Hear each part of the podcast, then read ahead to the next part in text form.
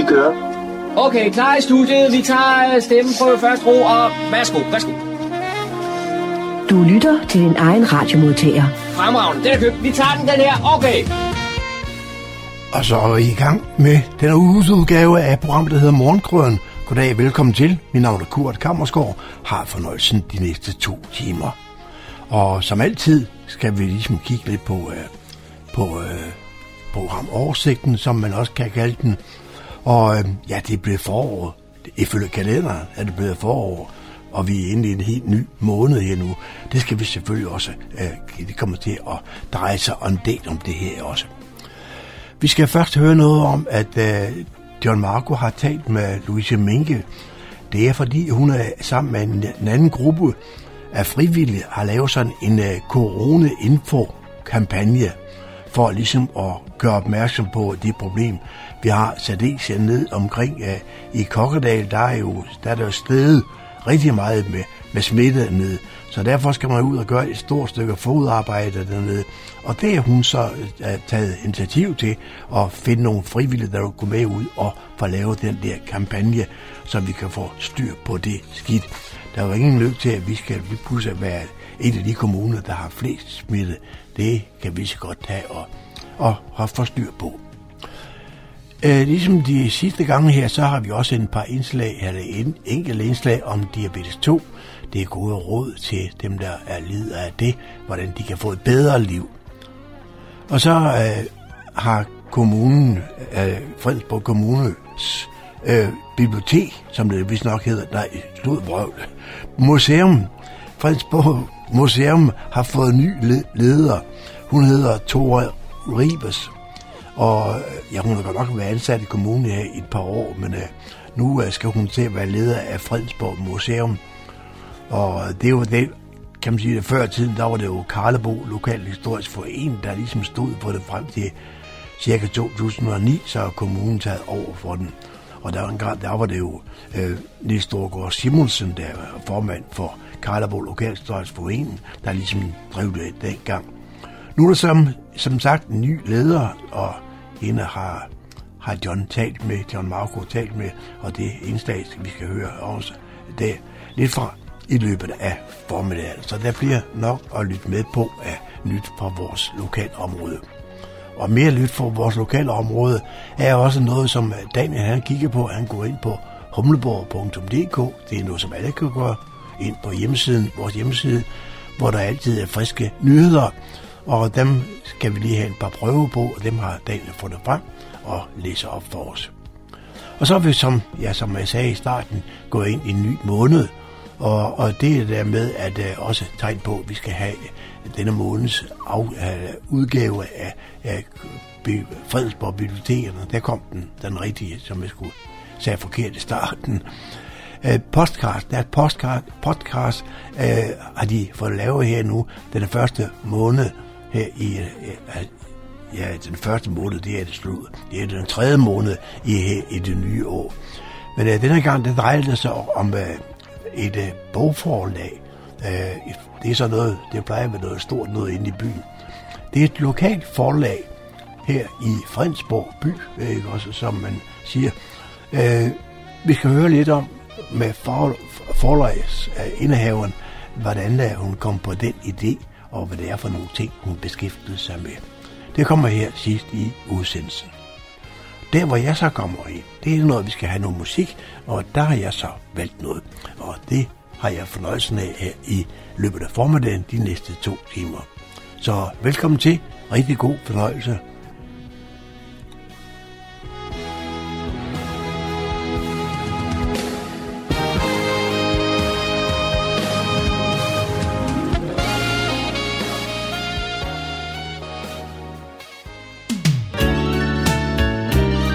Lytter til Morgenkrydderen. I studiet er det Kurt Kammersgaard.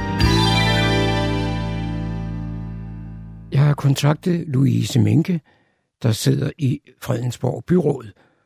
Og grunden til, at jeg kontakter dig, Louise, det er, at du, øh, du fik ideen til en corona-info-kampagne. Kunne du fortælle lidt om, om det? Ja, jamen, øh, jeg er jo politiker, og, øh, og derfor blev jeg kontaktet af... af en borger, som, øh, som fortalte om det store smitteudbrud, og der var en bekymring for, øh, at det måske ikke var alle, som havde taget øh, budskabet om restriktioner til sig. Og jeg er politiker, men jeg er jo først og fremmest også mig, og jeg er ikke ret god til at sidde på hænderne.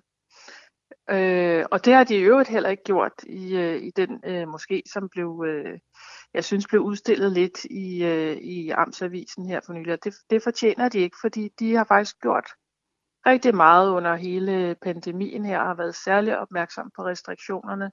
Og de har været super organiseret, og de har ringet til de ældre og de ensomme. Og også nu her, hvor smitteudbruddet var der, så har de ringet rundt og, og hjulpet Styrelsen for Patientsikkerhed med at give information på forskellige sprog. Og så forstod jeg også, at de holder midlertidigt lukket i, i moskeen. Ja, det gør de, og den beslutning tog de også selv. De havde nemlig været så smarte, så de havde lavet en, en deltagerliste. De har, altså, de har fulgt Kirkeministeriets retningslinjer, men derudover så havde de også lavet en deltagerliste, så de havde navne og telefonnummer på alle dem, som havde været i moskeen om fredagen. Og derfor så kunne de selv tage kontakt til Styrelsen for Patientsikkerhed og give dem listen øh, med navne, og, øh, og så spurgte styrelsen, om ikke de ville være søde og hjælpe med at ringe rundt til dem, for det var jo flere forskellige sprog, og det gjorde man, så jeg synes virkelig, de har gjort en, øh, en rigtig fin øh, indsats. Men det, som, øh, som man så savnede, det var også lidt handling fra kommunens side. Og derfor blev jeg kontaktet som politiker. Og som du var lidt inde på, så er baggrunden jo den, at smittetallet her i området, det stiger med enorm øh, styrke. Og så sent som i dag, hvor det er tirsdag, der er den jo helt gal. Ja, altså smitten er helt gal, og derfor så kunne vi jo heller ikke øh, vente til det blev mandag, tirsdag, før end at, at der kunne komme noget mere information ud i boligområderne. Og derfor så, øh, så tænkte jeg, øh, at vi måtte gøre et eller andet, og jeg tog kontakt til nogle frivillige, som, øh, som ovenikøb selv var smittet med, med corona. Og så spurgte jeg dem, om de var friske på at lave øh, nogle videoer. Jeg skrev en tekst, og så kunne de oversætte den og indspille en video, og så kunne vi få delt det ud med det samme. Og det var de heldigvis friske på, så i løbet af et par timer, så blev, øh, så blev de her videoer, der var fire videoer på dansk, arabisk, tyrkisk og marokkansk, og de blev sendt ud via det, der hedder WhatsApp. Så de kom direkte ud på folks øh, på, øh, mobiltelefoner til målgruppen øh, ude i boligområderne. Og grunden til, at jeg kom til at tænke på det med videoerne, det er fordi, øh, jeg i mit øh, boligsociale arbejde tidligere har arbejdet med det, man kalder for peer-to-peer-metode. Det er sådan, øh, hvor rollemodeller går ind og påtager sig øh, opgave for at støtte andre. Og, øh, og de tre her, de er, jo, øh, de er jo rollemodeller for andre, og de er kendt i, øh, i området. Så, øh, så når der kommer videoer med dem ud, så... Øh, Så vil dem, der ser dem, kunne genkende dem og sige, nå, okay, han har fået corona, men så kunne det også være, at jeg skulle til at, at gå ned og blive testet, osv. Men grunden til, at I startede allerede her op til weekenden, det var vel, at kommunen de nølede lidt med at tage action? Ja, det, det, det må jeg sige. Altså, det, jeg, jeg synes jo, det, det, er noget, øh, det er noget skuffende. Jeg ringede til kommunen fredag formiddag, og allerede der kunne man sige, at det først kunne blive... Øh, ugen efter. Men der burde det jo også have været der, hvor at de boligsociale indsatser trådte til. For jeg forstår nu, at de skal inddrages i det nu. Men øh, som boligsocial medarbejder, så, så arbejder man jo ikke ni til fire mandag til fredag. Øh, så der savner jeg, at man, øh, man har været lidt mere, der kunne man godt have, have gjort noget. Allerede den dag, når man siger, vi har en akut Øh, krisesituation, kan man jo godt kalde det. Øh, vi må gøre et eller andet. Men, men øh, ud over disse videoer, som I har lavet, så er der også blevet lavet nogle flyers og, og, og plakater. Ja, altså det jeg jo blandt andet sagde, da jeg kontaktede, øh, da jeg kontaktede kommunen fredag formiddag, det var, at der var behov for at få lavet nogle flyers, som kunne blive, som kunne blive delt ud, husstandsomdelt. Og det kunne man jo ikke forvente, at menigheden selv kunne gøre, så det måtte kommunen jo hjælpe med. Og igen, altså øh, få det ud på forskellige sprog, og så kan man godt sige, ja, men øh, for så er der jo nogen, der har skrevet til mig, ja, men kan man ikke, hvorfor taler de ikke dansk? Og, jamen det gør langt de fleste også, men, men nu er vi simpelthen nået til et punkt, hvor vi bare må prøve alle, øh, alle muligheder skal simpelthen øh, afsøges, og, og vi er nået lidt dertil, hvor at det midlet øh, helliger øh, målet. Louise, der må være en grund til, at I har taget fat i, i, i det her. Ja, altså øh, jamen, vi har jo taget fat på det, fordi at, øh, at det var et problem ude i, øh, specielt i Kokkedal og Nivå lige nu. Tidligere har det jo været i Humlebæk, men lige nu var det her. Og man oplever altså, at der er en større smitterisiko ved at bo tæt, som man jo gør i øh, lejlighedskomplekser. Øh, der er tæt bebyggelse. Og der er mange af beboerne, som arbejder i udsatte jobfunktioner, som buschauffører, i daginstitutioner, på plejehjem, supermarked osv. Så de er altså mere udsatte for smitte end mange af os andre. Og smitten spreder sig hurtigt, når man bor i en opgang med mange andre mennesker. Og derfor så vokser problemet jo hurtigt, hvis man ikke lader sig teste. Så noget af det, der bliver sagt i de videoer, vi har lavet, det er netop vigtigheden af, at man bliver testet. Fordi man kan jo gå rundt og være smittet uden at vide det. Og hvor mange kan man så nå at smitte i løbet af en dag? Og så er der en anden ting, som, man også, øh, som jeg også sagde til kommunen. Øh, fordi øh, borgeren, gjorde mig, som havde henvendt sig til mig, havde gjort mig opmærksom på, at, øh, at det at blive smittet med corona, det er faktisk øh, skamfuldt. Og... Øh, Og, og nogle er bange for, at, øh, at de ender i sådan en social isolation, og derfor har de holdt det hemmeligt, hvis de er blevet smittet. Så det er også noget af det, der bliver, bliver sagt i videoen, det er, at man skal ikke holde det hemmeligt, og det er aldrig nogen skam øh, at være syg. Uanset hvad man fejler, så øh, sygdom er aldrig nogen skam. Og jeg er træt af den konstante udskamning af borgere med ikke-vestlig baggrund. Det er simpelthen uretfærdigt, fordi det, det har slet ikke noget med, med sagen at gøre. Vi er enige om, at vejen til at få det her standset, det er jo, at vi bliver testet alle sammen, når så ofte som muligt. Men nu erfarer jeg, at der her i kommunen var planlagt fire testcenter, og nu er der kun ét testcenter tilbage. Har du nogen kommentarer til det? Jamen, det er jo selvfølgelig... Øh... meget ked af, fordi det, det er klart, at det, det vanskeliggør det jo for mange. Altså det skal være nemt at blive testet, og så er det da, så er det da super ærgerligt, at, at regionerne ikke sørger for, at vi har nogle flere teststeder. Det, det, kan jeg kun, det kan jeg kun beklage. Når I nu sætter sådan et initiativ her i, i gang, får I så nogle former for, for tilbagemeldinger?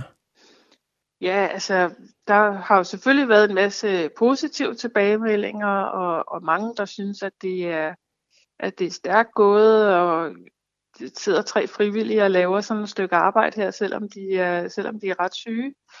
Øhm, så der har jo selvfølgelig været den positive del, og så er der andre, som også henvender sig med sådan en bekymring for, om vi nu er opmærksomme på, at det også kunne stamme andre steder fra end det, som, øh, som vi kunne læse i, øh, i avisen. Øhm, og der, der vil jeg da sige, der, der synes jeg jo, at det er problematisk, at, at, at boligselskaberne holder fælleslokaler åbent.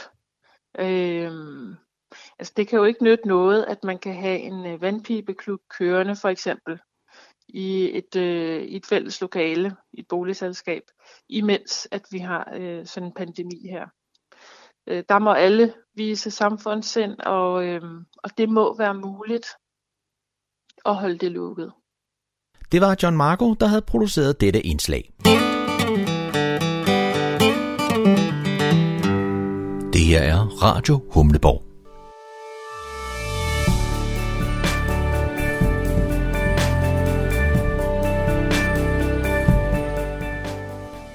Det kan sagtens lade sig gøre at leve et godt liv med type to diabetes.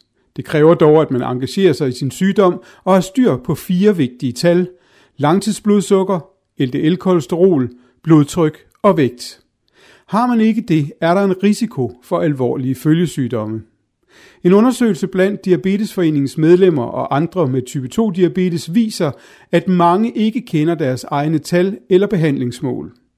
Denne serie handler om at have et godt liv med type to-diabetes, og om at have styr på sin sygdom og på tallene.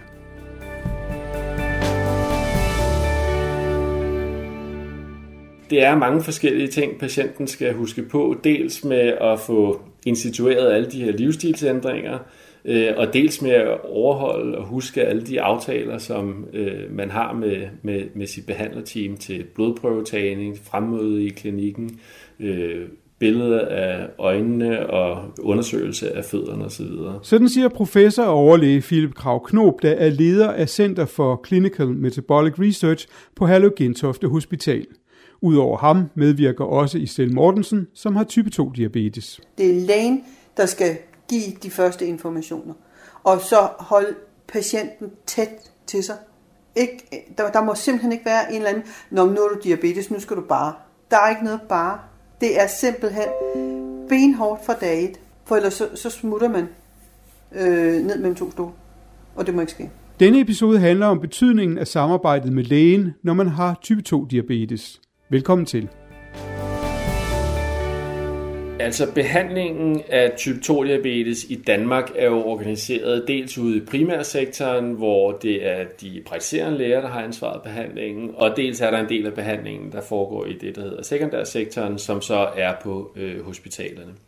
Typisk er det, er det organiseret sådan, så at de tidlige stadier af type to-diabetes, de relativt milde former, der kan behandles på en relativt simpel måde, det foregår så ude hos de praktiserende læger, mens de mere komplicerede situationer, de bliver varetaget i hospitalsambulatorierne. Sådan siger professor og overlæge Filip Knop. Det er længe siden, at Isel Mortensen fik sin diagnose for type to-diabetes. Øhm, og så var jeg i trediverne. Da, da jeg var hos lægen, og vi talte om det, og hun så testede mig, og så havde jeg faktisk nogle forholdsvis høje sukkertal. Øh, jeg har selv forældre, der begge to havde diabetes øh, to år, og, og det var først der, men jeg havde også en læge, hvor der, som egentlig bare, der, der var ikke noget opfølging, der var ikke noget, øh, nu skal du gøre sådan her, eller leve sådan her. Og det havde den konsekvens, at Isel Mortensen ikke ændrede på sin livsstil. Først da hun adskillige år senere flyttede og dermed skiftede læge, kom samarbejdet til at fungere. Og det er vigtigt, at samarbejdet mellem patient og behandler fungerer godt, fortæller Filip Knop. Så er det jo vigtigt, at der er en fælles forståelse for, hvad det er, hvad det er man gerne vil opnå. Patienten skal jo forstå, at patienten kommer til lægen og behandlerteamet ikke for vores skyld, men for patientens skyld. Så vi vil gerne, vi vil gerne øh, sørge for, at patienten får den bedst mulige behandling, og den, en behandling, der er skræddersyet til patienten, for at hjælpe patienten til at få et bedre liv med højere livskvalitet og længere øh, forventet middellevetid. Men det kræver så selvfølgelig også noget af patienten, går jeg ud fra. Ja, fordi type to-diabetes er en sygdom, som man ikke bare kan stå op og så monitorere derhjemme ved at hoppe op på vægten. Vi bliver nødt til at tage en blodprøve i ny og næ for at finde ud af, hvad langtidsblodsukkeret er. Vi bliver nødt til at øh, sørge for, at vi også har øh, tal for kolesterolniveauet i blodet. Vi bliver nødt til at have målt et øh, blodtryk. Så, så på den måde så er patienten afhængig af at komme ind til lægen øh, og øh, behandlerteamet, hvor vi kan få styr på alle de her ting. Samtidig så øh, er vi som behandler jo også afhængige af, at øh, vi tilbyder patienten et, øh, en behandling, der er attraktiv, der, der, der ændrer livet for patienten øh, til det bedre, øh, sådan så at patienten kan se en mening med at, at komme. Og hvis man så har brug for, for støtte, for der er garanteret også nogen, der taber pusten lidt undervejs, øh, kan man så give et råd til de pårørende om, hvordan de, de bakker bedst muligt op? Ja, altså det er vigtigere, at, at de pårørende forstår, at det her det er en sygdom, som skal tages alvorligt, hvor man øh, følger den behandling, der er tilrettelagt, de besøg i, hos en praktiserende læge eller hospitalsambulatorierne, som er påkrævet, og at de relevante blodprøver bliver taget. Og det betyder, at patienten kan have et relativt stramt program, som der selvfølgelig skal bakkes op om fra øh, familiemedlemmers øh, side. Det kan være for eksempel med at hjælpe patienten med at komme til lægen, huske med, være med til at huske patienten på, at nu skal der tages billeder af øjnene, eller nu skal du have taget, taget blodprøver. Så i, i, på den måde er det, er det der en, en stor hjælp, er der en stor hjælp at hente fra familiemedlemmer også. Ja, opbakningen er vigtig hele vejen rundt, men det er nu engang samarbejdet med lægen, der er omdrejningspunktet. Isel Mortensen er rigtig glad for sin læge i Brøndby, og det skyldes i særdeleshed hans store viden og det gode samarbejde. Men hun kan også konstatere, at der er mange, som ikke har helt den samme opbakning. Der er nogen, øh, dem i min omgangskreds, som har en læge, som ikke synes, at det er noget problem med noget, man bør tage sig af. Hvor jeg også bare står og skriver, så skifter du læge, det gør du nu. Og jeg kan jo også høre her i Brøndby, at der er jo læger, som tager det virkelig alvorligt, men der er også læger, som, er, som ikke er klædt. Jeg vil jo ikke sige, at de er ligeglade, for det er de nok, men de er ikke klædt på til at have diabetespatienter. Og det er påklædning af lægerne, som lader noget tilbage. Det er påklædning af lægerne, som er mit største ønske, at øh, det er så vigtigt, at de får informationer, de får læst op på, hvad, hvad, hvad det vil sige at have diabetes. Og for det er en af vores største folkesygdomme nu. Så, så alle læger bør være klædt på til at tage sig af diabetes. Men er det, er det så også noget, hvor du kan se, at, at øh, hvis man ikke stiller sig tilfreds med det, man får, så hjælper det at skifte læge, fordi det har du selv gjort? Ja. Så det er rådet? Sige, ja.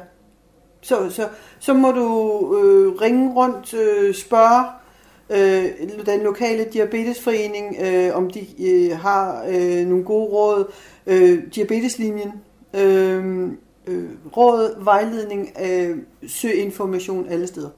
Jeg vil jo sige, jamen, så ring til en eventuel læge øh, og sige, hvor stor erfaring har øh, I i jeres klinik med diabetes? Og siger de, jamen øh, vi har sådan og sådan. Er det noget, at øh, du kan bruge, jamen, så, sk- så prøv at skifte til den læge.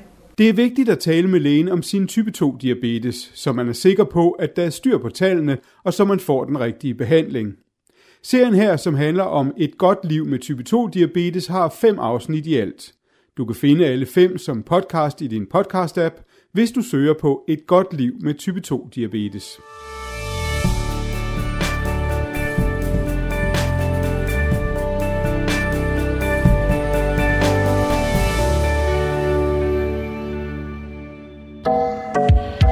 Du lytter til Morgenkrydderen. Per første januar har Fredensborg Kommune overtaget ansvaret for Fredensborg Museum i Auderød, der siden to tusind og ni blev drevet af Karlebo Lokalhistoriske Forening. Derfor har jeg nu tilladt mig at kontakte den nye museumsleder, Tora Ribes. Øh, Tora, kan du fortælle lidt om dig selv? Det kan jeg. Jeg øh, er, har været ansat i øh, kommunen i to år øh, som kulturkoordinator, men jeg har en baggrund som øh, kendt med i historie- og museumstudier, og har i mit hidtidige arbejdsliv kun arbejdet med museer. Så derfor så er det jo spændende at få lov til at prøve kræfter med Fredensborg Museum. Nu bliver jeg jo lidt nysgerrig, når jeg har sådan en historiker foran mig, eller på telefonen i hvert fald. Er der nogle områder, der har din særlige interesse? Altså, jeg har arbejdet med perioden fra, fra middelalder og frem, så jeg har, en, øh, jeg har en, en, en kærlighed til middelalder, men jeg, jeg synes, det er lige så spændende med renæssance og sytten hundrede-tal og, og atten hundrede-tal, så, så det er en bred interesse, jeg har. I forbindelse med, at kommunen nu har overtaget driften af museet, så er der også dannet en bestyrelse. Det er rigtigt, der er nedsat en bestyrelse, og det er dem, som er sparringspartner, dem, der godkender arbejdsplaner og, og kommer med input til, til aktiviteter og udstillinger. Øhm, og det er en bestyrelse, som er sammensat af politisk udpeget formand. Øh, det er så P T Hanne Berg øh, fra S F, og så er der lige kommet en næstformand. Og det er Peter Aarby, som øh, repræsenterer Karlebo Lokalhistoriske Forening. Så er Peter Heiberg fra Fredensborg Humleborg Lokalhistoriske Forening medlem. Og vi har Ebba Anker fra Kulturelt Samråd. Og så er det øh, Christina Skov fra øh, Fredensborg Bibliotekerne og Marie Amstrup Møller fra Fredensborg Arkiverne, som er med i bestyrelsen. Så det er en, øh, en god, bred øh, bestyrelse med, med mange forskellige kompetencer. Som nævnt indledningsvis, så er du nu blevet leder af museet, der indtil første januar blev drevet af frivillige. Og øh, der blev stadig øh, ved med at være frivillige tilknyttet øh, museet, som øh, kommer til at hjælpe med at holde museet åbent, og øh, som også kommer til at give en, en praktisk hånd, både med at sætte udstillinger op og med at afvikle aktiviteter. Og så øh, håber jeg også, at der er nogle frivillige, der vil være med til at, at opstøve spændende lokalhistoriske historier, og måske skrive lidt og, og være med til at lave research til, til udstillinger også. Når vi nu taler om frivillige, så var der en artikel i Frederiksborg Amts Avis her midt i, i februar, hvor du opfordrede til, at man, hvis man var interesseret, skulle henvende sig. Ja, det er rigtigt, og det er der også nogle stykker, der har gjort, men derfor så er man jo altid stadig velkommen øh, til at henvende sig. Så hvis man sidder der og har en historisk interesse, eller bare godt kunne tænke sig at, at være tilknyttet det lokalhistoriske museum, så må man meget gerne kontakte mig. Og det gør man?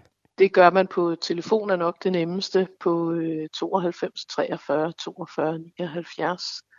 Og ellers så kan man også skrive en mail til mig øh, på tori bindestreg fredensborg punktum d k. Hvis man nu ønsker at aflægge museet et besøg, hvad kan man så opleve? Altså for det første, så er jeg jo nødt til at sige, at lige nu kan man slet ikke komme på museet på grund af covid nitten, men vi går og tripper og glæder os til, til vi kan åbne, fordi vi er ved at lægge sidste hånd på en særudstilling, som hedder Børneliv, hvor den tidligere leder af museet, Niels Storgaard Simonsen, har været med indover og lavet en, en stor del af udstillingen. Så det er sådan set et, et samarbejde, sådan en overdragelsesudstilling eller overgangsudstilling, kan man måske sige. Øhm, og det handler om forskellige aspekter af, af børneliv i, øh, i Fredensborg Kommune fra de, gennem de sidste to til tre hundrede år. Så det kan man se, når vi engang får lov til at åbne igen. Og ellers så har vi jo skolestuen, som, øh, som nogen sikkert kender i forvejen. Øh, og så har vi vores udstilling om, om landbohistorie, hvor vi også har mange fine genstande. Vi har blandt andet en vejrhane, som er smedet af smedet noget i Langstrup i sytten fireogfyrre. Og vi har de fine guldnakker. Vi har virkelig mange fine øh, lokale, lokale genstande udstillet herude. Så der er masser at komme og kigge på. Ja, vores flisesamling fra Humleborg og Niveau Flisefabrikker, den er jo spændende. Ja, så der, der er masser at komme og kigge på. Og når vejret bliver bedre, så har vi Museumshaven, hvor der også er nogle, øh, nogle genstande udstillet, både udenfor og nede i vores vognport. Og der har vi også en kasse stående med legeredskaber, så man kan hygge sig med både børn og voksne. Du nævnte formanden for Karlebo Lokalhistorisk Forening, Niels Storgaard Simonsen, at han har hjulpet dig med en udstilling her, men han har vel også hjulpet dig mere end, end det? Ja, det er klart. Det er jo Niels, der har, øh, har tegnet museet øh, siden to tusind og ni, øh, og ham, der har været primus motor i at, at bygge det op. Så øh, vi har haft nogle gode snakke om museet og tankerne, han har gjort sig, øh, og de udstillinger, han har lavet. Så, øh, så jeg føler mig rimelig godt klædt på i museets udstilling og museets samling, efter øh, øh, at have, have talt meget med Niels. Så, øh, så han, har, han har sørget for, håber jeg, og overdrage det godt. Jeg synes også, det er vigtigt at få at vide, hvor man finder museet, hvis man skulle have lyst til at besøge det. Det er klart. Og museet ligger i den gamle rytterskole i Auderød på Auderødvej nummer nitten. Og de normale åbningstider, når vi får lov til at åbne, så er det tirsdag til søndag fra klokken tretten til seksten. Og så har vi også en hjemmeside, hvor man kan se øh, åbningstider på, og det er w w w punktum fredensborg museum punktum d k. Der vil der også stå de oplysninger. Det var John Marco, der havde produceret dette indslag. Radio Humleborg, Nordsjællands mest voksne lokalradio. Så er det igen blevet tid til lokale nyheder hentet fra humleborg punktum d k. De er oplæst og redigeret af Daniel Jørgensen. Socialdemokratiet i Fredensborg Kommune har på sit valgudvalgsmøde vedtaget at føre en grøn valgkamp, der fokuserer på god skik på klimaområdet. Vi er formentlig et af de første partier i landet, der har det præcise klimasigte. Det er vigtigt, at vi som parti går forrest i klimakampen og det skal selvfølgelig også gælde valgkampsaktiviteten. Derfor har Socialdemokratiet besluttet at kompensere med bidrag til klimaskov. Det giver bonus på C O to-regnskabet, at vi kører en grøn valgkamp. Det siger Louise Mænke, der er medlem af partiets valgudvalg og netop valgt som formand for kommunens ambitiøse klimaråd. Det socialdemokratiske parti er i fuld gang med at planlægge årets valgkamp. Der skal være kommunal- og seniorrådsvalg den sekstende november.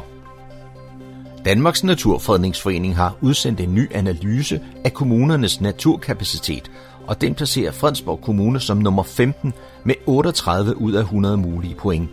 Rangeringen udkom sidst i to tusind og sytten, og her lå Fredensborg Kommune også på en femtende plads. Danmarks mange skove, søer, marker og byer rummer alle natur, men værdien af naturen er langt fra den samme fra kommune til kommune.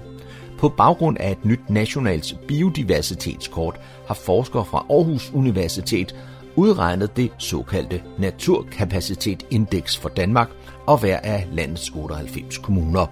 Og sidst indekset kom i to tusind og sytten, blev det kritiseret af en række borgmester for at straffe byer og landkommuner unødigt hårdt. Derfor har forskere denne gang også udregnet et N K I-point baseret udelukkende på kommunernes naturareal. For Fredensborg Kommune er naturarealet alene sat til treoghalvfjerds point ud af hundrede mulige. Det er Fanø Kommune, som indtager førstepladsen på dette nye Danmarks naturindekskort, efterfulgt af Læsø og Tårnby Kommune.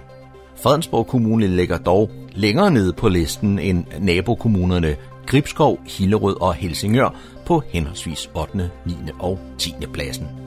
Fredensborg Bibliotekerne byder i samarbejde med fem andre biblioteker på et enestående møde mellem forfatteren og museumsdirektøren René Villerslev og forfatteren Leonora Christina Skov i en livestream-samtale. René Villerslev er kendt for sine fantastiske historier om det iskolde Sibirien og sit anderledes syn på lidelse. Hans seneste bog, Ekspeditioner fra tundraen til savannen, sammenfatter Ranes mange fantastiske fortællinger. Leonora Christine Skov, forfatter bag bestselleren Den, der lever stille, arbejder på fortsættelsen, som udkommer dette efterår, og vi er mange, der glæder os. Arrangementer finder sted niogtyvende marts klokken nitten og er en del af et projekt, der hedder Overlevelse Live med Bibliotekerne, som er et samarbejde mellem de seks danske biblioteker, Ballerup, Fredensborg, Gentofte, Glostrup, Lolland og Slagelse. Samtalen ses online via Fredensborg Bibliotekernes hjemmeside. Det var, hvad vi havde fundet frem af lokale nyheder og informationer hentet fra Humleborg Online. De var oplæst og redigeret af Daniel Jørgensen.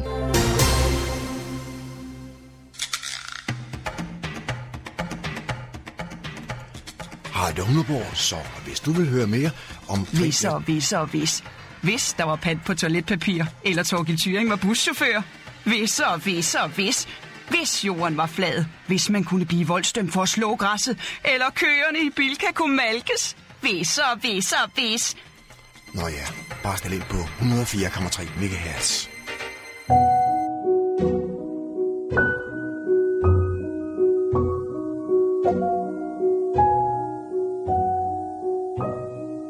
Jeg havde vel bare sådan en drøm om, at jeg godt ville have noget god litteratur ud i Danmark, som var udenlandsk. Det må jeg hjælpe til med på en eller anden måde. Det der med sådan, ej, her er en bog, som der er flere, der skal læse. At man hører om, om noget, der kommer udefra. At det ikke bare bliver parforhold og, og hvor, hvor godt eller skidt og sådan, men at man hører om begivenheder, øh, som har betydning for folk i andre lande og har haft også øh, historiske begivenheder også. Jeg er nødt til at gå hundrede procent ind i det og sige, okay, nu er jeg forlægger. Det er drivkraften. Det er ikke dem, der tales mest om i boganmeldelserne, i læseklubberne eller i boghandlerne. Forlæggerne altså. Dem, som får bøgerne ud. Måske er det, fordi de største forlag i Danmark er store organisationer uden ansigter på. Måske tænker vi på dem som samfundets små, nødvendige og undselige maskiner. Dem, der holder det hele i gang, men som vi ikke rigtig lægger mærke til. Men i Danmark er vi så heldige at have en voksende underskov af små forlag, der drives af enkeltpersoner hjemme fra skrivebordet. De skubber kvalitetslitteraturen frem med stenhård arbejdsmoral og en utæmmelig kærlighed til lige den litteratur, som er vigtig, men som ikke sælger stort nok til at komme på hylden i supermarkedet. I Fredensborg findes der sådan et forlag, og det hedder Palomar. Det specialiserer sig i oversat samtidslitteratur, og det drives utrætteligt frem af Marie Andersen hjemme fra hendes skrivebord. Og det er ikke et hvilket som helst mikroforlag. Faktisk har flere af forlagets udgivelser vundet store internationale priser. For eksempel er Svetlana Aleksijevitj udgivet hos Palomar, og det skete faktisk lige samtidig med, at hun fik verdens vel nok største litteraturpris, nemlig Nobelprisen. Men hvordan kan det egentlig gå til, at stor verdenslitteratur udkommer fra et skrivebord i Fredensborg? Hvordan opsnapper forlaget så mange navne, der høster international anerkendelse? Og hvorfor stifter man egentlig et forlag? Jeg har sat Marie i stævne på behørig afstand til en snak om hendes arbejde. Jeg startede her i, i Fredensborg. Ja, det er rigtigt, ja. Hvordan, hvordan er det gået til, at du havnede her?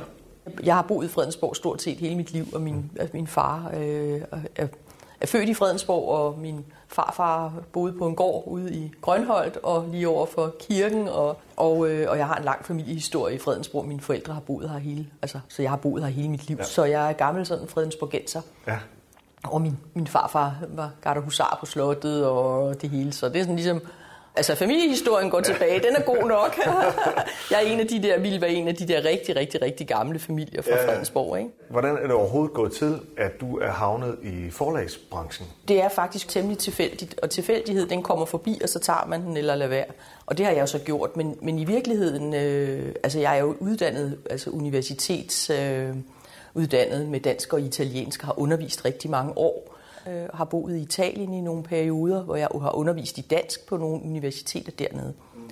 Og øh, i to tusind og otte, da vi kom tilbage fra Rom, så havde jeg ikke lyst til at komme tilbage til Frederiksborg Gymnasium, hvor jeg havde været fire øh, år og undervist. Øh, jeg synes, der skulle ske noget andet. Og så prøvede jeg at komme ind som oversætter på nogle af de store forlag med, nogle italien, med italiensk litteratur, og sendte forskelligt materiale og oversættelser til forskellige forlag. Men der var ikke rigtig nogen, der syntes, det var interessant. Så det blev sådan lidt småtteri. Det blev ikke rigtigt. Jeg kom ikke i gang med det, så på et tidspunkt provokerede det mig sådan lidt, at jeg ikke kunne komme i gang, fordi jeg syntes jo selv, at jeg var meget god, og, og jeg havde nogle rigtig gode bud. Og så bevægede jeg mig sådan forsigtigt ind i, at jeg prøvede at undersøge, hvordan gør man, når der var noget med rettigheder og sådan. Og så købte jeg rettigheder til den første roman, som er en italiensk roman, Accabadora, som er en, en meget kendt italiensk forfatter, der har skrevet om en om en, en, en accabadora, som det hedder på Sardinien, som øh, faktisk øh, hjælper folk med at, øh, at komme bort fra livet, så at sige. Altså, men en, en kvinde, som hjælper gamle mennesker øh, med at dø, når de ikke kan leve mere. Så. Men det er en, en, en, en meget, meget fin roman. Men det, men det, var, det var starten i det, sådan set. Og, øh, og selvom det ikke var gået sådan meget svævende godt, så havde jeg alligevel lidt mod på det. Forlaget hedder Palomar. Ja. Og hvor kommer det navn fra? Der er en italiensk forfatter, der hedder Italo Calvino, og han har skrevet en novellesamling, der hedder Her Palomar. Øh, og, øh, og det er en person, der kigger på tingene og undrer sig. Og det synes jeg var sådan et meget godt øh, navn til et forlag. Altså jeg, jeg, jeg havde vel bare sådan en drøm om, at jeg godt ville have noget god litteratur ud i Danmark, som var udenlandsk, fordi jeg tit har været meget glad for at læse, altså især italienske forfattere. Så den der sådan, det der med sådan, at ej, her er en bog, som der er flere, der skal læse. Her er en bog, som den, den skal danskerne også kunne læse. Det må jeg hjælpe til med på en eller anden måde. Hvad er det, du tror, det kan gøre for os som læsere, at vi, at vi får historier, som er øh, øh, rodfæstet et helt andet sted? Vi bliver nok bedre til at sætte vores eget i perspektiv, tror jeg. Altså vores eget liv i perspektiv, og øh, bliver lidt mere tolerante over for andre mennesker måske. Og... Altså, jeg synes, jeg selv bliver mere tolerant og mere sådan, jeg forstående over for andre mennesker, når jeg bevæger mig uden for Danmark. Ikke? Mm. Øhm, jeg har selv været meget glad for at lære et andet sprog og komme et andet sted, bo i et andet land og være et andet sted. Man ser, at det kan fungere anderledes. Danskerne har ikke altid løsningen på alle problemer. For, øh, der er også andre, der løser det på en anden måde, og det kunne måske være, at det næsten var lige så godt som den danske måde at gøre det på. Det kunne ske. Det kunne ske, ja. Og det der med at se verden lidt anderledes end før, altså at man, at man hører om noget, der kommer udefra, altså ja, at det ikke bare bliver parforhold og, og, og, og hvad skal man sige, hvor, hvor, hvor, hvor godt eller skidt og sådan, men at man hører om begivenheder, øh, som har betydning for folk i andre lande og har haft også øh, historiske begivenheder også. Øh, så, så det synes jeg, det er, sådan, det, det er drivkraften, det der med, at man... man støder på nogle rigtig gode historier, som man synes skal skal ud til folk, ikke? Altså det er, det er spændende at, ja. at, at få udvidet sin horisont ganske ja. enkelt, ikke? Øhm, jeg gør det jo først og fremmest, fordi jeg synes, det er rigtig sjovt. Jeg synes, at alle processerne i det stort set er rigtig, rigtig sjovt. Altså det er jo, ellers ville jeg ikke gøre det. Men det er mig, der står med, med ansvaret, det er mig, der står med økonomien, det er mig, der står med beslutningerne, det er mig, der træffer alle beslutninger, ikke? Det er selvfølgelig også sjovt at gøre det. Det er mig, der... Jeg er pressemedarbejder, jeg er produktionschef, jeg er redaktør, korrekturlæser. Mange af de opgaver tager jeg selv. Vi er nogle, vi er nogle få stykker, der er begyndt at skrive oversætteren på forsiden sammen med forfatternavnet. Så det er sådan for at prøve at fremhæve, at det her er en oversættelse, og hvor vigtig oversætterens rolle er egentlig i, i det at, at få oversat litteratur. Og det, det er ret vigtigt, synes ja. jeg. Det er vel også en anerkendelse af den faglighed, der, der, ja. der ligger i oversæt. Ja, det er det. Ja, det er det. Ja. Det er det faktisk. Og det må være, altså, jeg tænker, det må være et sindssygt uh, svært fag i virkeligheden, fordi altså, en ting er at oversætte nogle sætninger en til en, ja. men der er jo nogle meget større linjer i en roman, ja. som man skal have med. Ja. Ting, der er implicite, og noget, der ligger i nogle sproglige nuancer og sådan noget. Ja, det er rigtig vigtigt, at man, at man kender noget til det sprog, man oversætter fra. Det er også rigtig ja. vigtigt, at man er god til dansk. Eller i hvert fald, at der så kommer nogen bagefter, som er god til dansk, som kan sørge for, at det også lyder godt, når, når det også lyder godt på dansk. Ikke? Altså, ja. men hvad, jeg, hvad lægger du vægt på i en god oversættelse? Det står meget stærkt for mig, at det skal være dansk. Altså, det er klart, det skal selvfølgelig være dansk, og det skal være et godt dansk. Det er virkelig, virkelig vigtigt for mig. Det synes jeg også er lykkedes i al ubeskedenhed. Faktisk har forlaget to gange, har forlagets oversættere fået øh, præmiering fra Statens Kunstfond. Det er jeg meget glad for. Tine Rosen blandt andet for, for Den krigen har ikke et kvindeligt ansigt, og, øh, og Eva Botofte for øh, Rejse gennem natten. Mange måske små forlag specialiserer sig meget i noget. Jeg synes selv, det er meget bredt, det jeg udgiver, som den almindelige læser egentlig sagtens kan få stor glæde af. Og hvordan kommer man lige ud til læserne, så de opdager, at, at der er de bøger, ikke? Ja. Det er en stor udfordring, synes jeg. Det arbejder jeg på. Jeg øh, bruger altså både Instagram og Facebook sådan temmelig aktivt. Øh, så. Og så det her fantastiske samarbejde øh, omkring Mikrofest, en, øh, en internetboghandel for små forlag, øh, og hvor man kan købe bøgerne på nettet, altså... Nu vil jeg ikke beklage mig sådan, men det er meget, meget svært at få det til at hænge sammen økonomisk. Det er ikke noget, man bliver meget rig af på nogen som helst måde. Jeg altså, oversætter for andre forlag, laver andre forlæser, altså opgaver også for andre forlag for overhovedet at få det til at hænge sammen. Men jeg har jo ikke haft nogen indtægt siden to tusind og ni, vel? Det gør man jo kun, hvis man, øh, hvis man brænder for det. Og det er et, et rigtig, rigtig stort arbejde, så det der med at have sådan en, en fyrre timers arbejdsuge, det, det har jeg ikke. Men det er sjovt, når det så lykkes nu, for eksempel, hvor jeg har været heldig at få anmeldt nogle bøger her. Her i weekenden var det fuldstændig forrygende. Og, så er det, og det er sjovt, ikke, når det så lykkes. Men når man kigger ind i din forlagsbiks her udefra, mm. så er der jo bare mange af dine udgivelser, som internationalt har vundet priser og mm. har fået virkelig stor anerkendelse. Hvordan, hvordan i verden kan det være, at det er hos Palomar, at der kommer de her... store stykker verdenslitteratur. Altså, det er, det er lidt svært at forstå, at det ikke er nogen af de store øh, etablerede forlag. Ja. Når man ikke er en del af forlagsbranchen, så tænker man måske naturligt, at det vil være, det er sådan noget Gyldendal, øh, de, øh, ja. det går de bare ud og plukker. Ja. Det ved de. Ja. Øh, men det er jo dig, der ved det. Du har jo øh, øret for, hvis man kan sige det på den måde, hvor der er noget, der rykker. Men, men jeg tror, det er, altså, det er rent og skært, fordi forlagene i dag er blevet tvunget til at tænke virkelig, virkelig strategisk. Og hvis ikke de kan sælge tre tusind eksemplarer af en bog, så udgiver de den ikke. Og det kan man ikke af de her bøger. Og det kan store forlag heller ikke. Den eneste, der har solgt mere, det er Aleksijevitj. Altså, det er jo ikke kun mig, der har prisbelønnede forfattere. Det er også andre små forlag, der er gode til at finde nogen frem, ikke? Øhm. Men der er jo mange Men... bøger, der sælger mindre end tre tusind eksemplarer. Men jeg er bare sådan nysgerrig på, at du må jo have en næse for noget, Marie. Jeg ved ikke, jeg ved ikke hvorfor, altså, men det må være, fordi min smag, den, altså, jeg har sådan meget, jeg tror, jeg har bare sådan en meget, hvad skal man sige, selv, det, altså, det er jo alt sammen noget, jeg godt selv kan lide, og det er noget, jeg godt selv vil læse, altså, så jeg tager jo ikke noget fra beregningens skyld, jeg tager jo ikke en bog, fordi jeg tænker, ej, den her, den kan jeg sælge godt, det gør jeg ikke, altså, jeg tager kun de bøger, jeg tænker, wow, den, den er helt fantastisk, den, den vil jeg godt læse selv, den vil jeg gerne selv læse. Så det på den måde er det bare min egen smag, som, altså, om jeg har en god næse for, det ved jeg ikke. Det synes jeg er svært at sige, ikke? Altså, jeg har nogle virkelig stærke forfatterskaber, øhm, ja. og har været heldig at få nogle, øh, nogle gode forfatterskaber, og nogle forfatter, altså forfattere, som også lægger deres værk i, i mine hænder, så at sige, og, mm-hmm. og, og tror på, at, at jeg kan komme ud med, med de bøger. Jeg prøver at finde nogle gode forfatterskaber fra nogle lande, som jeg sådan tænker, det lyder spændende, der er ikke kommet noget derfra længe, og det kunne godt være spændende. Sådan, så. Men altså, der er jo fantastiske byer fra mange lande, ja. Der faktisk er. Ja. Vi har jo aftalt øh, at lave sådan lidt nedslag i øh, dine udgivelser. Ja. Og det fordeler sig lidt på nogle lande, og, og vi har selvfølgelig snakket lidt om, om det italienske. Men, men hvad er det sådan i det hele taget ved italiensk litteratur, der er spændende? Det har jo igen noget med det historiske at gøre. Eller det var bare mig ikke så bevidst, da jeg startede, men det kan jeg se nu, at det tit har en historisk, en historisk dimension. Og så synes jeg måske sådan sprogligt og fortællemæssigt, at det sådan er meget, det kan være meget flot. Der er lidt luft under vingerne, når man læser noget af det, ikke? Mm. Den anden bog, jeg har, som jeg selv har, det er sådan en, også en lidt sjov, lidt sjov historie, fordi det er en, en Melania Mazzucco, som hun hedder, øh, Vita, som egentlig er en roman, jeg har drømt om at øh, oversætte allerede i to tusind og otte, da jeg læste den på italiensk. Øh, og det var en af de bøger, jeg sendte rundt til de forskellige forlag.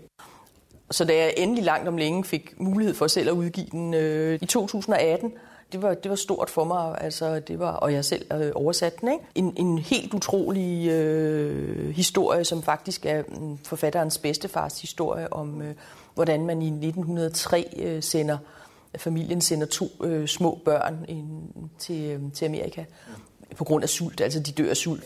Af mangelsygdom og sult, altså de spiser jord og sådan, ikke? Så de her to små børn, de er sendt på et skib alene fra Napoli, og så over til og skal møde pigens far på Ellis Island. De må så selv klare sig på turen over, der er ikke nogen, der er ikke nogen med dem. Altså de er simpelthen bare, værsgod, og så når I kommer derover, så er der en mand med en, en gul seddel i hatten, det er din far, ikke? Altså, det er jo fuldstændig utænkeligt, at man har haft sådan et liv for... Det er jo lidt over hundrede år siden. Andet er det altså ikke. nitten hundrede og tre tager det der skib, sejler det skib øh, fra Napoli. Og hele den historie, hvordan man, øh, hvordan man så kæmper sig øh, vej. Altså Melania Mazzucco har jo selv sammenlignet historien også med den øh, flygtningesituation, der er i dag. Altså også øh, i Europa, ikke?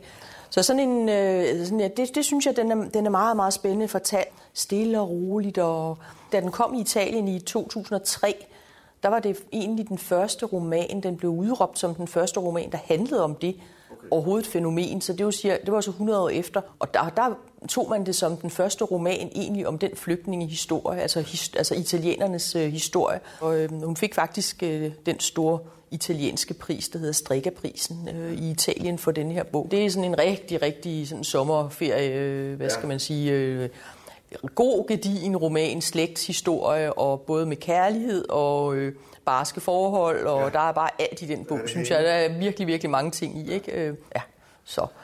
Den, men, men jeg ved ikke, om du vil have, jeg skal fortælle om en til italiensk, fordi så har jeg taget en med, som jeg vil oversætte nu, ja, inden jeg går videre, men det er så noget, det er så, hvad der er på vej, fordi det er så igen en historisk roman, men det er så ikke, øh, det er en italiensk roman, men det er om en, øh, om en jødisk øh, pige, som, øh, som er flygter til, øh, til Paris først i tyverne, trediverne, og øh, tager øh, ned og dokumenterer den spanske borgerkrig. Gerda Taro hedder hun. Hun er partner med øh, Robert Capa, som måske er lidt mere velkendt for folk. Øh, romanen hedder Pigen med legekaget, og på det tidspunkt øh, bliver det muligt at tage et håndholdt, så at sige, kamera med, så man skal ikke stille alle mulige stativer op, men, men kan tage det med sig. Og hun bliver altså øh, den første kvindelige krigsfotograf, øh, dokumenterer den spanske borgerkrig og dør ved en ulykke øh, ved fronten der i seksogtredive syvogtredive, som ganske, ganske ung, seksogtyve syvogtyve-årig er hun. Det er en, øh, en italiensk øh, forfatter, der hedder Helena Janecek. Meget, meget, meget spændende historie, synes jeg.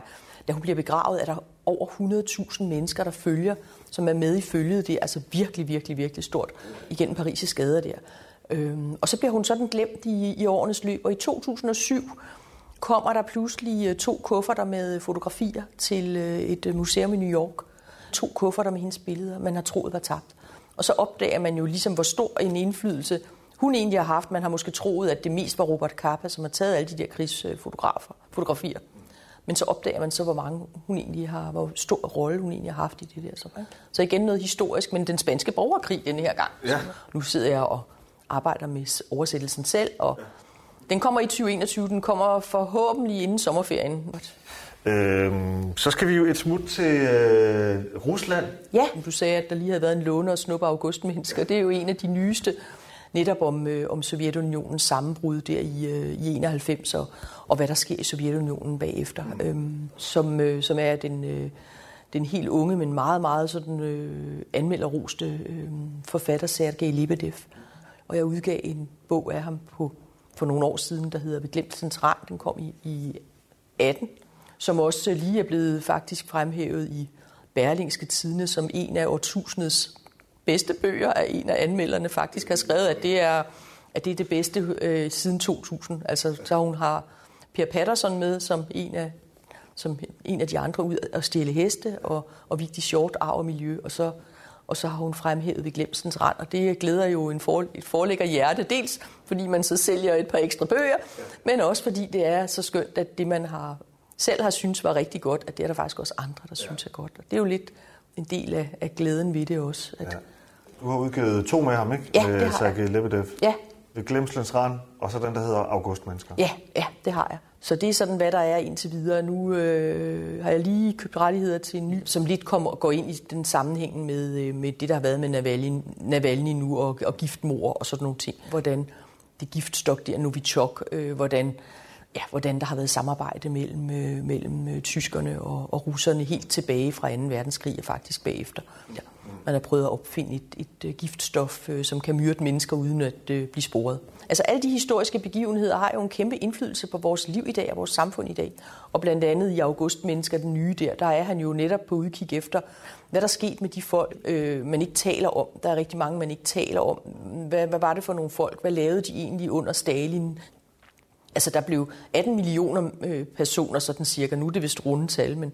blev interneret i, i Gulag, i lejrene der nord for, altså i Sibirien og, og, og arbejdslejre, ikke? Fire millioner døde, der er jo rigtig mange af dem, man slet ikke ved, hvor ligger henne. Altså, de er bare blevet væltet ned i massegrave. Altså, det er lidt det, han er på sporet af, deres historie, deres fortidige historie. Og i Augustmennesker er det jo en, en bedstemor, som giver, som, som overdrager et, et, et manuskript, som hun har skrevet dagbog, og her, nu skal du se, og her er hele slægtens historie. Så opdager han bare, så læser han den igen og begynder at synes, at der er noget, der mangler, og går på jagt efter, er der, har hun skrevet noget andet, og finder, sådan noget, an, og finder noget andet, og så finder han et navn, og så er der jo en bedstefar der, der også øh, har haft en meget øh, problematisk fortid, øh, måske som lejerchef, det ved man ikke rigtigt. Så.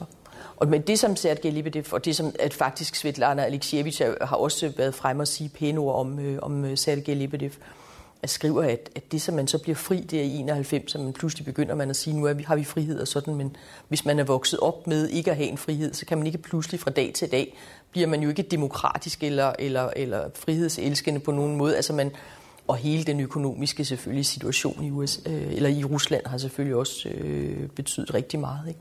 Han arbejdede som journalist, øh, men mener nu, at den bedste måde at og arbejde på, hvad skal man sige, for en forandring, det er at, at, at være forfatter. Det er Lebedev, og så har vi jo Aleksijevitj. Aleksijevitj, ja. ja. Det var jo så en af de chancer, jeg tog. Det var faktisk Aleksijevitj. Og det var tilfældigt i forbindelse med noget frivilligt arbejde, jeg havde øh, i det webtidsskrift, der hedder Babelfisken, hvor man kan læse om oversættelser. Og der, havde, der var jeg med i redaktionen på et tidspunkt, og, og vi lavede noget research i forbindelse med Nobelprisen, og, og Svetlana Aleksijevitj havde stået som hvad skal man sige, på toplisten over kandidater i mange år. Øhm, og, og da jeg så skulle skrive lige et par linjer om hende, hvis nu hun skulle få Nobelprisen der i fjorten, så undrede det mig, at der ikke var nogen oversættelser til dansk. Så googlede jeg, hvordan med hendes rettigheds, foreign rights, hvordan, hvem sidder på dem, og skrev til dem dernede i, i, i Tyskland og spurgte, er der ikke nogen i Danmark, der er i gang med at udgive Aleksijevitj? Så skrev hun tilbage, nej, det var der ikke, om jeg ville købe rettigheder. Og det var jeg sådan meget overrasket over, fordi jeg tænkte, hold da op, sådan et stort forfatterskab. Men, og jeg havde jo egentlig faktisk italiensk som baggrund, så det var egentlig min mening, at jeg, at jeg ville udgive italiensk skønlitteratur.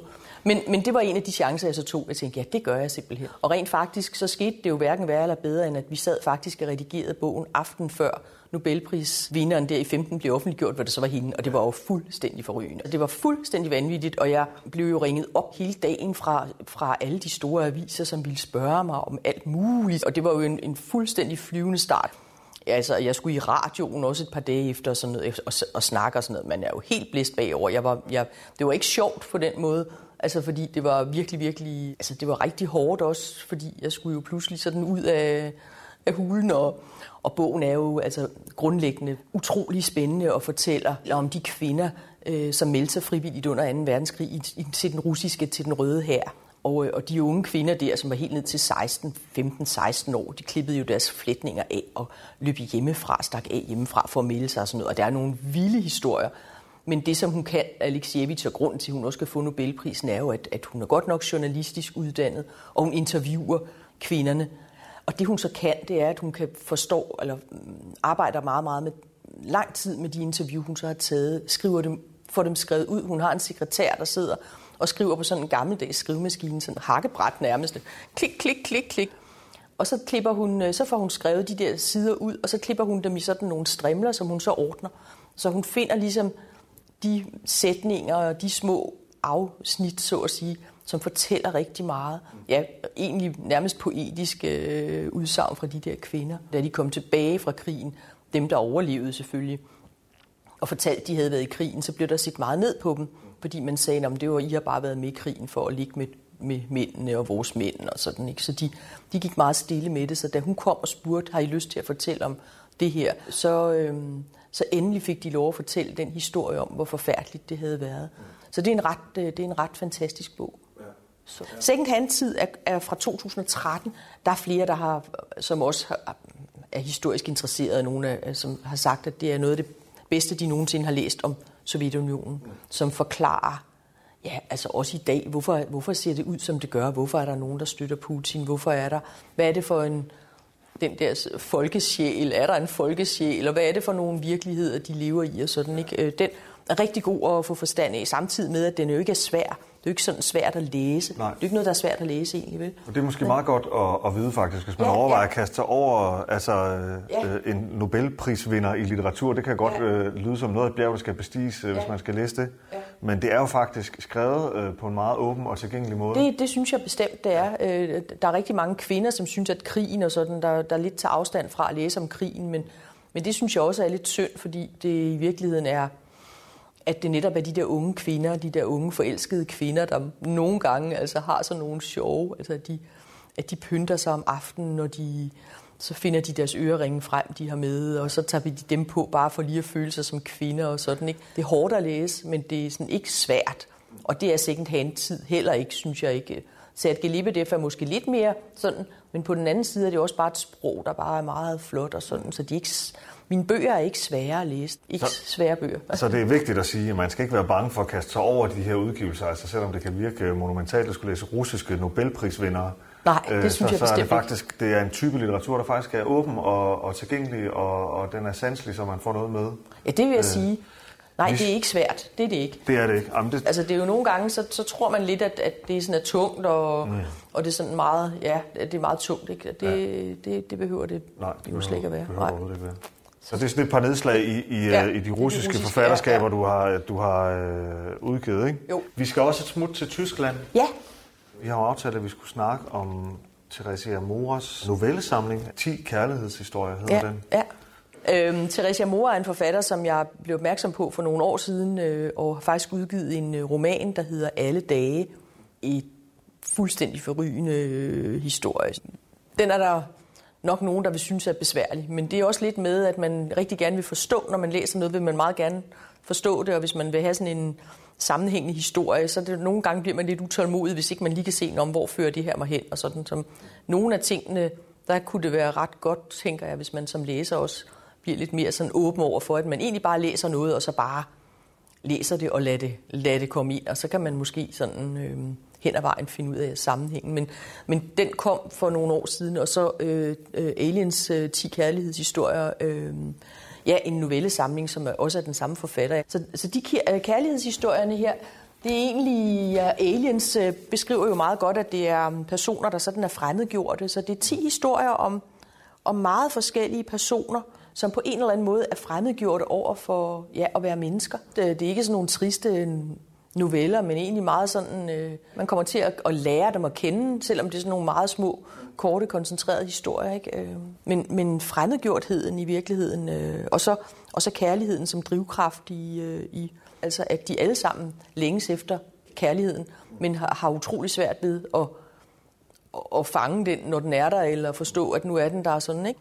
Jeg holder rigtig meget af, af den allerførste novelle, der hedder Fisk svømmer flyver, om en, en mand, der får frastjålet sit indkøbsnet med nøgler. Af sådan en ung mand, der kommer og snupper hans net ud af hånden på ham, og, og der løber han med nøgler og pungen, men da han så vender sig om og kigger, så ser han, at manden er efter ham, for han hedder maratonmanden, hedder han, bliver han kaldt, og det er altså ikke bare for sjov at hedder maratonmanden. Han har det faktisk som, øh, som sin hobby at løbe maraton. Så han tager simpelthen rundt øh, med tog til forskellige maratonløb og, og løber maraton. Så han sætter efter den unge mand, og så løber de igennem byen. Det er nogle meget sjove historier, men man tænker videre om, altså på, på personerne egentlig, og øh, en meget fin historie. Så, så det er en forfatter, jeg er meget glad for, øh, Theresia Mora. Så hende kommer jeg til at udgive mere af, helt sikkert, øh, det gør jeg. Du, du, selv, du har selv rødder i, de, i den italienske litteratur, og ja. Det er der, du startede, og så, så er der sket det her med Rusland, ja. Russiske forfattere. Hvordan er, det, hvordan er du pludselig havnet i Tyskland? Pludselig ja. Siger jeg, det er sikkert ikke så pludseligt, når det kommer Nej, til stykket. Nej, men det er sådan lidt, det lyder som meget tilfældigt og sådan, men så har man nogle venner, der skriver, eller som man kender nogen, der siger, hey, prøv at se på hende her og sådan noget. Så kommer der nogen, der siger, hey, prøv lige at se på hende her, den forfatter, ikke? Mm. Og det jeg så gør også, det er, at jeg orienterer mig også i andre på andre forlag og ser, hvad udgiver man i, i nogle andre sådan udenlandske forlag, som jeg følger. Øhm, og, og, øh, og der er et svensk forlag, der hedder Ramus Forlag, som, som har udgivet Theresia Mora også. Så køber jeg så bøgerne på svensk og læser dem på svensk. Jeg læser ikke tysk nok til at kunne læse dem på tysk. Så. Men det er tit noget med, så får man et tip. Jeg faktisk, jeg, faktisk har jeg indledt et samarbejde med et andet forlag, som hedder Skødt Forlag, der udgiver spansksproget litteratur, men vi har Vi har indledt et samarbejde om en rumænsk forfatter, som kommer her til efteråret, Mircea Cărtărescu, en roman, der hedder Solenoid, som bliver betragtet som sådan et hovedværk i europæisk litteratur. Det lyder meget flot, det kan man jo altid komme og påstå, men, men det er en, en, et fantastisk værk. Og jeg er selv ved at købe rettigheder til en anden rumænsk forfatter også. Det bliver sådan lidt, det bliver tysk, lidt... Øh, jeg har også været i Irland omkring Mælkemanden, øh, Sverige som noget af det sidste med Steve Sem Sandberg, som jeg pludselig... Øh, Ja, som jeg pludselig fik mulighed for at købe rettigheder til. Det store roman om Wojciech. En fantastisk bog, synes jeg. Ja. Som, øh, ja, den er, ikke, den er ikke svær at læse. Den Nej. Er bare... Øh, ja. det, er jo, det er jo en gammel historie om Wojciech. Ja, altså Wojciech er jo en, et menneske, der vokser op i nogle, meget, nogle fattige kår, og forskellige ting gør, at han pludselig skal ud og tjene, og, og bliver så øh, af forskellige årsager, bliver han jo soldat og rejser rundt i, øh, i det krigshærgede der sytten hundrede-tals Europa, øh, og har jo nogle forfærdelige oplevelser, øh, og, og bliver vel traumatiseret, og, og slår sin øh, elskede ihjel, faktisk. Og han bliver så øh, altså pågrebet, fængslet. På det tidspunkt begynder man at interessere sig lidt for, om, om der ligger noget til grund for, at man kan begynde at myrde andre mennesker, så man begynder at, at undersøge ham. Og han bliver udspurgt om, hvorfor han har gjort det. Og på et plan foregår det i fængslet, hvor han bliver forhørt af en, en læge. Og så fortæller han jo så om sit liv, og han bliver dømt til døden og, og henrettet. Han bliver simpelthen hængt. Ikke? Det, som så gør ham berømt, altså det er, at man faktisk har retsdokumenter liggende. Så det er, men, men altså romanen som roman er den, øh, er den øh, altså vanvittigt spændende godt skrevet. Altså, øh, ja, altså det, det er igen... Hvis man vil have, altså hvis man vil have noget, der er lidt anderledes, og hvis man ikke kun vil læse øh, sådan meget kendte forfattere, så kan man ikke nøjes med at købe det i supermarkedet. Mm. Så skal man have en formidler, som bibliotekerne, som boghandlerne, de små bogcaféer. Det synes jeg er rigtig vigtigt faktisk. Mm. Det skal man huske på, at man, når man kan gå ind og tage de bøger, så er det jo fordi, at der er formidlingen af dem. Ikke? Mm. Altså, fordi hvis du kun kun ser på prisen og, og kun vil købe dine bøger i supermarkedet, så får du kun det, som kan sælges i mange, mange, mange tusind mm. eksemplarer. Og så bliver det altså virkelig begrænset, hvad man kan læse. Ja, bestsellerne er en genre, og den store internationale litteratur er ofte en helt anden. Hvis du har fået mod på at prøve kræfter med den internationale samtidslitteratur, så kan du finde den på biblioteket. Det er både forlaget Palomar og mange af de andre mikroforlag i Danmark, som udgiver stor international litteratur.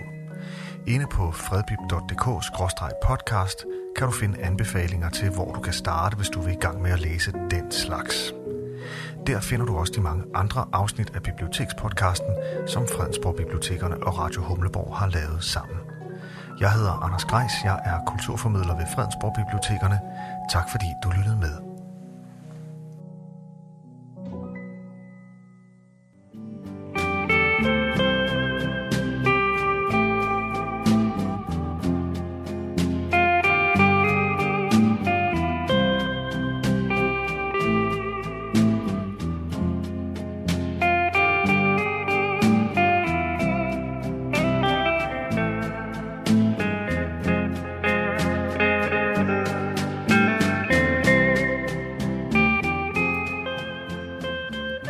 Disse toner fortæller os, at vi er nået til afslutningen på denne uges udgave af programmet, der hedder Morgengryden. Her fra redaktionen, som består af undertegnet, jeg hedder Kurt Kammersgaard. Ja, der siger jeg tak for nu, og på genhør en anden god gang.